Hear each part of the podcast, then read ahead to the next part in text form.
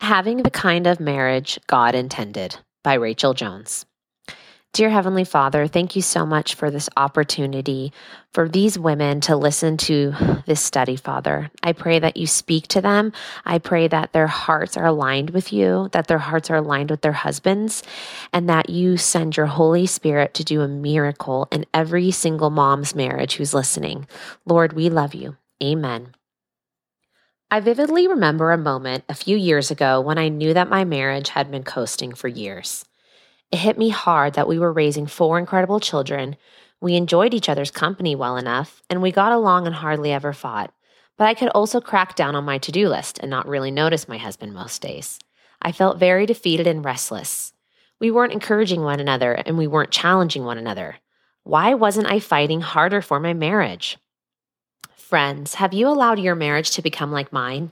When this mountain of realization crept up on me, I started reading the scriptures and pledged myself to commitment again.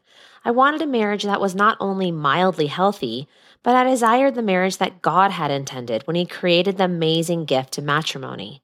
My husband and I both yearned for a deeper level of intimacy and connection, but God's promises for us were harder to achieve than we realized.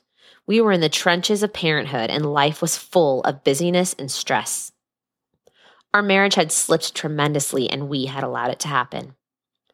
Over the next few months, my husband and I embraced the promise that God didn't just create marriage to be a pleasant relationship that produces children. He created the union of marriage to forge two sinners together to sharpen, love, support, respect, and challenge the other for a lifetime. This love is a serious commitment and takes great faith. We knew and now know with all certainty that God puts everything back together the way He always intends for it to be. He longs to restore harmony, love, faithfulness, righteousness, and peace into every marriage that was formed in Him. With all humility and gentleness, with patience, bearing with one another in love, eager to maintain the unity of the Spirit and the bond of peace. Ephesians 4 2 through 3. Questions to ponder. What are some of the areas of your marriage where both you and your husband can improve and make a better effort? There is no way restoration can happen without each person admitting their weaknesses, and no defensive behavior is allowed. Faith filled ideas. The path to a stronger and more intimate marriage involved lots of minor steps and adjustments for us. We started small, and here are a few of our changes. Number one, we committed to spending 20 to 30 minutes together nightly to talk and connect. No TV allowed, and no talking about logistics and scheduling. We simply shared our hearts. Number two, we each thought of one way where we could completely serve the other. We didn't do it to receive anything back. We simply loved and cared for one another in a tangible way.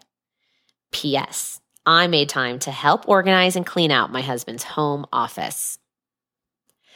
Let's end in prayer. Dear Heavenly Father, thank you so much for your love and your supernatural grace and forgiveness that you bestow on all of us. Father, I lift up all of our marriages, including mine. I pray that we can put you at the center of our relationship with our husbands. I pray that you give us supernatural patience and also just reignite an attractiveness and a passion for our husbands.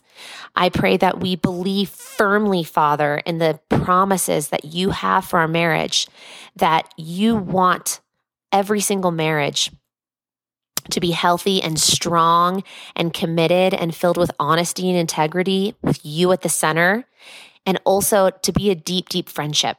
So I pray that everybody listening becomes just a better friend with their spouse over the next couple weeks. Lord, we love you so much and we thank you for all the ways you blessed us. Amen.